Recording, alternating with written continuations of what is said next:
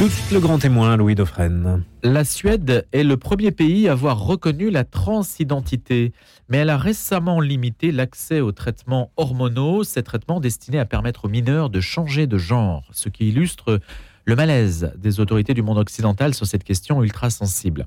Très rare, il y a quelques années, les cas de dysphorie de genre, je dis bien dysphorie de genre, on va expliquer ce que c'est, se sont multipliés. Il s'agit en fait d'un enfant qui s'identifie comme fille ou garçon en contradiction avec son sexe anatomique. Alors à quoi correspond ce phénomène de réassignation sexuelle, comme disent les spécialistes? Est-ce une pression sociétale, celle du moment, qui peut amener à des choix si radicaux? Autrement dit, est-ce un effet de mode? On saurait y voir quelque chose de peut-être plus profond. Comment aider les parents, les éducateurs, les écoles aussi à gérer cette question, à y faire face? Il y a quantité de sujets qui sont donc afférents à cette question que l'on a posée ce matin et qui va faire œuvre de pédagogie. C'est Pauline Quillon qui, en l'espèce, a mené l'enquête. Elle est agrégée de lettres modernes, journaliste et spécialiste des questions de société à famille chrétienne. Bonjour Pauline Quillon. Bonjour les Dauphren. Et donc ça s'appelle Enquête sur la dysphorie de genre, bien comprendre pour aider vraiment les enfants, aux éditions MAM. Dysphorie, c'est le contraire d'euphorie. Exactement. La dysphorie, c'est un sentiment de malaise, de souffrance qui est lié justement à cette non-congruité entre le sentiment d'une identité profonde, d'être garçon ou fille, et puis l'identité qui est donnée par la société, qui est reconnue, et qui est liée au sexe anatomique. C'est un objet d'étude récent. C'est un objet d'étude récent, en effet, mais ce n'est pas une réalité récente. C'est une réalité très ancienne. On pourrait dire qu'on l'a toujours observée, effectivement, et ça a toujours été assez mystérieux. On a toujours, effectivement, quand on voit toutes les civilisations, toutes les époques, on relate des très rares cas de personnes. Dans l'immense majorité des cas, ce sont des personnes de sexe masculin qui s'identifient de façon durable, profonde, comme étant du sexe féminin. Donc ça, c'est quelque chose qui a toujours été connu. Seulement, aujourd'hui, ça prend des proportions et totalement différentes. On en trouve beaucoup, beaucoup plus. Et c'est ça qui pose question, en fait. La distinction entre sexe et genre. Oui, alors la distinction entre sexe et genre, en revanche, ça c'est une distinction beaucoup plus récente qui nous vient des études américaines. C'est le genre, effectivement, c'est pensé un peu comme une construction sociale qui est liée à des rapports de domination entre les sexes, qui organise les relations entre les sexes, de façon à ce que l'un des deux, donc le sexe féminin, soit dominé par le sexe masculin. C'est comme ça que c'est pensé par, effectivement, toutes les études sur le genre. Et effectivement, il y a une légitimité de cette réflexion sur les stéréotypes de genre. Ça, c'est une chose différente. Ce qu'on dit aujourd'hui, c'est qu'il y a autre chose qui est ce qu'on appelle l'identité de genre. Et cette identité de genre correspondrait à un sentiment intime, profond, indiscutable et sans contenu. C'est-à-dire qu'on ne pourrait pas exactement décrire ce que c'est. Quand on dit « moi je me sens femme », on dit « qu'est-ce que ça signifie se sentir femme ?» Eh bien, je me sens femme, et c'est tout. Alors sinon, on retombe dans des stéréotypes. Donc effectivement, c'est quelque chose d'assez nébuleux et qui correspond uniquement à une autodétermination, finalement. Pauline Quillon, comment interprétez-vous la décision de la Suède, que je n'ai pas plus détaillée que ça, oui. Mais on sait à quel point la Suède représente un pays peut-être laboratoire d'un certain progressisme, mais aussi la Suède est aussi un pays pragmatique. Donc, comment l'interprétez-vous? Alors, la Suède n'est pas la seule dans ce cas-là. On a effectivement le Pays-Bas, on a effectivement aussi ce qui se passe en Angleterre. Tous les pays anglo-saxons sont très intéressants à observer. Il y a une vingtaine d'années, ils ont mis en place le protocole, ce qu'on appelle le protocole néerlandais, qui consiste à appliquer ce qu'on appelle l'affirmation de genre, c'est-à-dire l'idée que pour que l'enfant se sente mieux, eh bien tout simplement, il faut le croire sur parole et accepter de lui faire vivre ce qu'on appelle une transition sociale, c'est-à-dire l'identifier sous l'autre sexe, et puis ensuite, quand le temps est venu, c'est-à-dire le temps de la puberté, eh bien lui donner, le faire entrer dans une transition médicale, c'est-à-dire le faire entrer dans un processus où il commence commence par prendre des bloqueurs de puberté, donc au tout début de la puberté, selon les enfants, c'est entre 10 et 14 ans. Et puis ensuite, si l'enfant le souhaite, il prend des hormones croisées, c'est-à-dire de l'autre sexe. Et puis progressivement, évidemment, le corps se développe selon, avec les caractéristiques secondaires, qui sont caractéristiques justement de l'autre sexe. Alors, ce qui se passe, c'est que depuis quelques années, hein, c'est assez récent, eh bien, ces enfants qui ont suivi ce parcours-là et devenus jeunes adultes le regrettent. C'est les détransitionneurs. Une partie d'entre eux, pas tous, évidemment. Cette quantité, enfin, le nombre de personnes concernées est très difficile à obtenir. Il y a évidemment des désaccords à ce propos, mais toujours est-il qu'ils existent. Et ce qu'ils disent, eux, c'est qu'ils ont été embarqués dans une transition qui ne correspondait pas finalement à leurs réels besoins. Et devant cette réalité-là, qui est une réalité tragique de personnes qui disent qu'ils sont enfermés dans un corps qui n'est pas le leur, eh bien, les médecins reculent et disent il faut peut-être faire autre chose, c'est-à-dire réhabiliter la psychothérapie et essayer de voir si ce malaise est vraiment toujours de la transidentité et n'est pas le signe d'autre chose. On ne sait pas en fait exactement ce qui est à l'origine de ce désir de changer de sexe en fait. On ne le sait pas. Dans un certain nombre de cas, c'est totalement mystérieux effectivement. On n'arrive pas à le déterminer. C'est pour ça qu'il faut en parler avec énormément de délicatesse parce que nous ne sommes pas face à un phénomène de mode pour faire genre, pourrait-on dire, absolument pas. En revanche, ce qu'on observe, c'est que dans un nombre de cas absolument considérable, ces enfants ont d'autres troubles ou ont des caractéristiques singulières.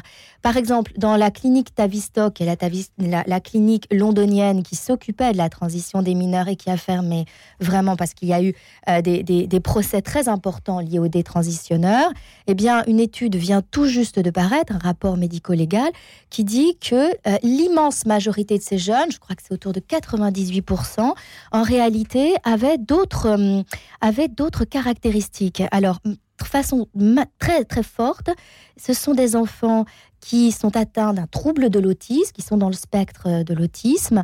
Ce sont des enfants qui peuvent souffrir de dépression ou qui ont d'autres troubles psychologiques.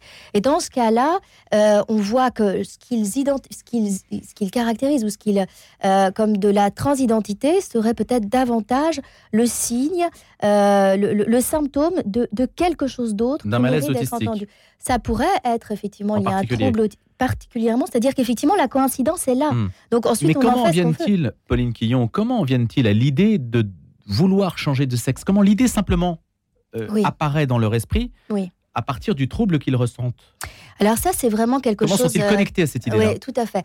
Alors, effectivement, ce dont on a le sentiment, c'est qu'on voit apparaître un phénomène qui est un phénomène effectivement propre à l'époque, puisque on n'a jamais eu autant d'enfants qui s'identifient comme trans. Alors, combien on le sait d'ailleurs? Non, ça reste encore nébuleux, mais c'est-à-dire que ça correspond à une population qui est mouvante, parce qu'effectivement, il y a ceux qui se disent trans, donc garçons, dans un corps de filles, enfin, même si l'expression est maladroite, mais pour des raisons complexes, mais il y a aussi tous ceux qui se disent agents, non-binaires, etc., etc. Donc, tout cela, c'est une population des trans, tous ceux qui ont...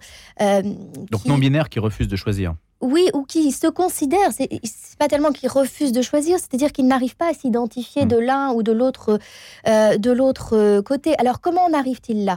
Eh bien, ce que dit l'Académie médicale de médecine en France aujourd'hui, c'est qu'il y a sans doute un rôle majeur des réseaux sociaux. C'est-à-dire qu'il semblerait qu'une partie de la jeunesse qui soit confrontée à un trouble, à une souffrance qui finalement est celle qu'a toujours connue l'adolescence. C'est compliqué de devenir un homme, de devenir une femme, d'intégrer son identité sexuelle. C'est en soi une transition d'ailleurs. C'est en soi une transition, c'est difficile, c'est compliqué. Eh bien, aujourd'hui, il y a les réseaux sociaux proposent d'autres modèles pour s'identifier. Donc, ils brouillent un peu le jeu et offrent alors offre ce type de modèle et d'interprétation du malaise. Et il se trouve aussi, et je crois que là il y a un jeu assez malsain, qu'un certain nombre de médias valorisent cette figure-là comme étant une figure héroïque, magnifique et extraordinaire. Le fait d'avoir le courage de devenir soi, etc. Il y a un côté rebelle. Il y a un côté tout à fait rebelle, effectivement. Est-ce que ça va jusqu'à l'amputation sexuelle ? Alors oui, la castration. Ouais. Oui, alors ça c'est uniquement à l'âge adulte. Oui, mais est-ce que le terme en fait, c'est ça. Logiquement, bien sûr, le terme, c'est ça. Logique, c'est ça. La logique, c'est ça. Aujourd'hui, à partir de 16 ans, mais des témoignages disent que c'est à partir de 14 ans en France, mais c'est rarissime. Mais c'est 16 ans, on peut déjà effectivement en faire une mammectomie, couper la poitrine, ce qui évidemment est irréversible. Mais pour ce qui est vraiment de la castration ou de l'hystérectomie... à partir de 16 ans, donc sans l'avis de ses parents ? Il faut l'avis des parents, sauf si le mineur évidemment est émancipé. À partir de 16 ans... Ça veut dire quoi ? Parce que la majorité sexuelle, c'est 15 ans, logiquement. Oui, c'est vrai. Ouais. Mais en revanche, je ne pouvais pas faire ce type d'opération, évidemment, sans l'accord des parents. Oui, tout à fait. Donc, il y a quand même, effectivement, une barrière, heureusement. Seulement, ensuite, devenu adulte, eh bien, évidemment, l'enfant, devenu adulte, se détermine comme il le souhaite. Et bien, alors là, il y a toute la procédure qui se met en place... et on peut aller, évidemment, jusqu'à ce qu'on appelle la réassignation sexuelle, c'est-à-dire la transformation des organes masculins en féminins, la reconstruction d'un vagin, etc. etc. Voilà. Pauline Quillon, comment se positionnent, en fait, les éducateurs ? Si on prend le cas, par exemple, de l'enseignement catholique, vous avez produit une enquête aussi, oui, tout à fait. Alors, qui n'est pas celle dont on parle ce matin, enquête sur la dysphorie de genre, mais qui est quand même liée à la réponse que l'enseignement peut apporter, l'enseignement catholique en particulier, peut apporter à ce type de phénomène. Qu'est-ce que vous avez observé ? Alors, effectivement, moi, j'ai été très sensible au fait qu'en allant sur le terrain, en parlant avec les différents éducateurs, spécifiquement dans l'enseignement catholique, je me suis évidemment très vite rendu compte qu'ils étaient nombreux dans l'enseignement catholique. Alors, nombreux, c'est-à-dire, il y en a un tous les 2-3 établissements. Ça peut sembler anecdotique, mais avant, il n'y en avait pas du tout. Et puis, quand il y en a un dans un établissement, la question se pose absolument pour tout le monde. Donc, effectivement, il y a une question qui s'ouvre. Et alors, j'ai un peu cherché à savoir comment on y répondait. Et effectivement, sur ce sujet-là, l'enseignement, l'éducation nationale, elle a répondu en proposant ce qu'on appelle la circulaire Blanquer, qui propose justement l'affirmation de genre, c'est-à-dire accepter que l'enfant s'autodétermine et choisisse son sexe, donc changement de prénom, mais surtout changement de sociabilisation, lui permettre d'aller dans les toilettes qu'il souhaite, etc., avec tous les problèmes que ça peut impliquer. Et le professeur qui l'appelle du prénom qu'il souhaite. Bien entendu, mais c'est-à-dire qu'effectivement, on sociabilise l'enfant, on lui permet de se construire de façon psychologique en tant que garçon et fille, en opposition à son sexe anatomique. Alors, l'enseignement catholique, elle, évidemment, est un peu prise de court, c'est-à-dire que c'est arrivé très vite et dans une forme d'embarras. Alors, il y a actuellement, et c'est ce que j'ai découvert, une intense réflexion qui a cours au sein de l'enseignement catholique, avec des débats, des dialogues, des désaccords, et des gens qui arrivent ensemble, et c'est petit à petit qui essaye de proposer un cadre éducatif pour ces enfants, pour les écoles catholiques. Alors évidemment, il y a quand même beaucoup de difficultés à cause justement il y a toute une inquiétude liée justement à la crainte de la discrimination, l'impératif de l'accueil de tous, etc. Donc on a des enjeux contradictoires qui se mettent en place et qui font que dans bien des cas, c'est intenable. En revanche, mais c'est à la discrétion des établissements, du chef d'établissement, oui. Ou bien il y a une directive donnée par les évêques ou par... Il n'y a pas aujourd'hui de directive. Il n'y a pas de position commune. Il y a, en fait, d'après ce qu'on m'a dit, c'est qu'il va très bientôt paraître un texte qui va donner le cadre, de réflexion sur ce sujet, qui va rappeler les bases de l'anthropologie chrétienne, notamment sur la différence homme-femme, etc. Et puis qui va également inviter à une prudence, à un dialogue, à un travail de l'ensemble de l'équipe éducative sur ce sujet-là. Mais il n'y aura pas de directives qui seront données d'en haut, tout simplement parce que les réalités sont extrêmement diverses. Ces enfants sont dans des situations très diverses et les établissements eux-mêmes ont des ressources très différentes. Donc effectivement, charge ensuite aux établissements de trouver la réponse la plus adaptée. Concrètement, les établissements le plus souvent sont complètement démunis et sont en prise avec des pressions importantes. C'est-à-dire souvent, ils craignent effectivement des représailles sur les réseaux sociaux, ils craignent d'être accusés de discrimination. Pour les enseignants, c'est très difficile. Et la plupart du temps, finalement, eh bien, on dit oui à l'enfant parce qu'il y a une telle pression sociétale. Alors, c'est compliqué. Et puis, dans un certain nombre de cas, effectivement, c'est peut-être la chose à faire. En tout cas, il y a des choses à... Il faut discerner. Et là, on est encore au tout début, en fait, d'une réflexion sur... Vous avez été sollicité pour les conseiller ? Personnellement, non. Non, mais votre enquête, oui, c'est vrai, qui est une enquête inédite à ma connaissance, c'est la première qui paraît sur le sujet. Avec ce caractère, ce désir, en tout cas, d'être exhaustif, c'est à ma connaissance également. Il y a des différents livres qui montrent les enjeux médicaux.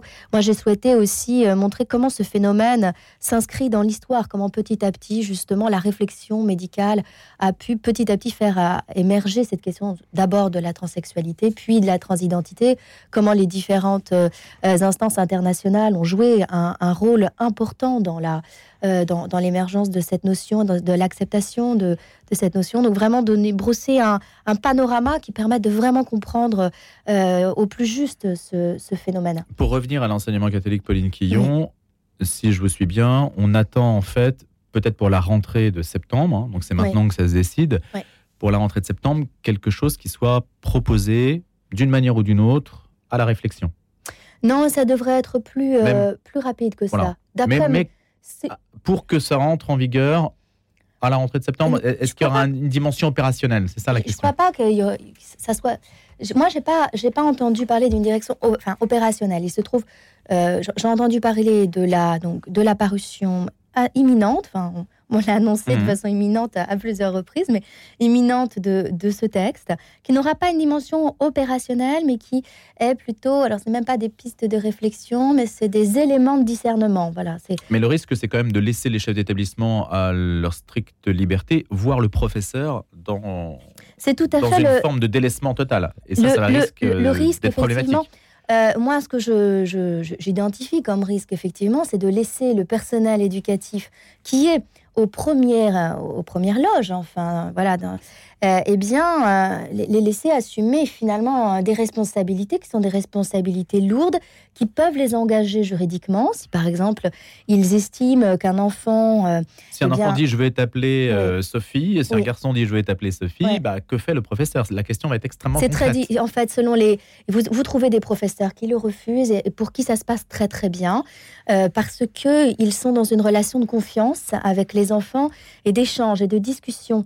Et ces professeurs-là disent qu'effectivement, ils entrent dans une relation avec ces enfants en leur expliquant qu'ils ne peuvent pas ériger comme une norme commune un sentiment particulier parce qu'à partir de ce moment-là, ça fait exploser le cadre de la vie commune. Et ça, souvent, me disent-ils, ceux qui m'ont témoigné de ça, me disent que ça, c'est une chose qui peut être très bien entendue à condition que la relation qu'il y a entre l'éducateur, l'enseignant et l'élève soit une relation qui soit une relation de confiance et d'estime, non seulement de l'enfant du mineur, l'adolescent envers l'adulte, mais également de l'adulte envers l'adolescent, vraiment qui est une écoute vraiment attentive, absolument pas méprisante ou à dire c'est n'importe quoi, c'est une mode, c'est un caprice. C'est vraiment la chose à ne pas faire, c'est une absurdité. Mais quand réellement on entend l'enfant lui dire « écoute, il y a peut-être différé, peut-être à ton avantage et en tout cas pour la vie en commun, eh bien l'acceptation de ton sentiment que je ne contredis pas, ce sentiment évidemment existe, mais cette acceptation a des conséquences pour la vie en communautaire, eh bien souvent ça se passe bien. Mais ça n'est pas toujours le cas, effectivement. Est-ce que vous avez évalué, dernière question là-dessus, le nombre d'établissements, pas forcément catholiques, mais aussi dans le privé. Moi, on m'a rapporté, je ne vais pas citer le nom d'établissement, mais des parents d'élèves qui avaient été à un établissement UP du 7e arrondissement de Paris, qui avait dit, où la réunion de parents avait commencé en disant, c'était l'un des premiers mots qui avait été dit, vous savez, ici on accueille les enfants trans, etc., dans la manière dont ils souhaitent être accueillis, etc. Oui. Et c'était l'une des premières choses qui avait été dite, et ça avait étonné la personne qui m'en avait parlé. Donc, il faudrait regarder du cas par cas, en fait, par établissement, le choix qui est fait. Alors, dans l'enseignement public... non, là, je parlais du privé. Hein. Ah, dans le privé, c'est du cas par cas. Vous allez effectivement, vous trouvez des chefs d'établissement qui disent « moi, c'est non ». Et puis, vous avez des chefs d'établissement. Moi, dans mon entourage, les enseignants qui travaillent dans le privé, eh bien, il y a une application. Mais est-ce que la loi dira un jour quelque chose là-dessus qui ne laissera plus le choix ? Ce n'est pas impossible. Ce n'est pas impossible. Seulement, l'évolution, justement, de la médecine, et justement, l'évolution de la position... des pays anglo-saxons sur le sujet le rendent d'une certaine façon assez improbable. Mais ce qui est, de toute façon, il est improbable qu'aujourd'hui on applique l'affirmation de genre, alors que justement ceux qui l'ont appliqué de façon très libérale avant nous, aujourd'hui sont obligés de revenir en arrière parce qu'il y a un scandale sanitaire, parce qu'un certain nombre de ces enfants devenus adultes le regrettent. C'est un scandale sanitaire. Et donc, nous ne prenons pas en compte cette expérience. Et ça, c'est quand même extrêmement étonnant. Donc effectivement, est-ce qu'il y aura une évolution législative qui l'obligera ? Je n'en sais rien. Ça semble aujourd'hui effectivement être l'évolution législative française. Mais il y a des tensions, il y a des contradictions, il y a des désaccords. L'histoire n'est pas écrite. Un mot, Pauline Quillon, sur ce que signifie en fait le fait d'être trans. C'est-à-dire, est-ce que ça correspond à une sociologie qui distingue... ce milieu-là, est-ce qu'on peut le qualifier ? Est-ce qu'on peut le distinguer d'autres milieux qui ont des revendications sexuelles avec lesquelles ils entrent peut-être aussi en rivalité ? Vous voulez parler de la façon dont les trans sont regardés sont inscrits d'autres. À l'intérieur du mouvement LGBT, exemple. Eh bien, effectivement, on dit LGBT, donc les trans sont dans les luttes LGBT. Seulement, effectivement, ça pose d'énormes problèmes au sein du mouvement LGBT. On a vu apparaître en Angleterre le mouvement LGB qui exclut le T. On a les lesbiennes sans le T, notamment, effectivement, les lesbiennes qui rencontrent de grosses difficultés avec une partie de la communauté trans. C'est très compliqué. La communauté trans elle-même est divisée, c'est-à-dire que vous y trouvez des personnes qui ont... Mais vous parlez de communauté. Oui. Vous estimez qu'il y en a une. Alors, il y a une forme de communauté trans, mais effectivement, c'est morcelé, et c'est vrai que c'était un peu une facilité de langage, puisqu'effectivement, de l'intérieur, ils ne sont pas d'accord entre eux. Vous avez effectivement des gens qui militent à l'intérieur pour les transitions médicales précoces chez les enfants. Et puis, il y a tous ceux, et ils sont aussi nombreux, et y compris en France, des trans qui militent contre les transitions médicales précoces des enfants en disant que c'est un désastre parce que faire cette transition, ça a un coût physique, psychologique, et que c'est lourd, et que si eux l'ont fait et ne regrettent pas de l'avoir fait, eh bien, malgré tout, ils considèrent qu'il faut une certaine maturité pour... Dernière question, Pauline Quillon. Est-ce que, pour votre enquête, c'était facile de rencontrer justement les acteurs ? Est-ce qu'ils vous ont ouvert leurs portes facilement ? Pas toujours, effectivement. Ce qui a pu poser difficulté dans un certain nombre de cas, c'est le fait que je travaillais pour un média catholique. C'est-à-dire que dans un certain nombre de cas, on me disait « Ah, je préfère ne pas vous parler parce que sinon je vais nuire à mon combat. » Parce qu'effectivement, on ne mélange pas. Tout de suite, on a peur. C'est vraiment le reproche qu'on fait, justement, à ceux qui s'opposent aux transitions médicales, en disant « Vous êtes en fait des crypto-fachos, crypto-cathos », alors que c'est une question d'abord médicale. Merci d'avoir été avec nous ce matin pour en parler de cette enquête sur la dysphorie de genre. C'est chez MAM. Merci Pauline Quillon.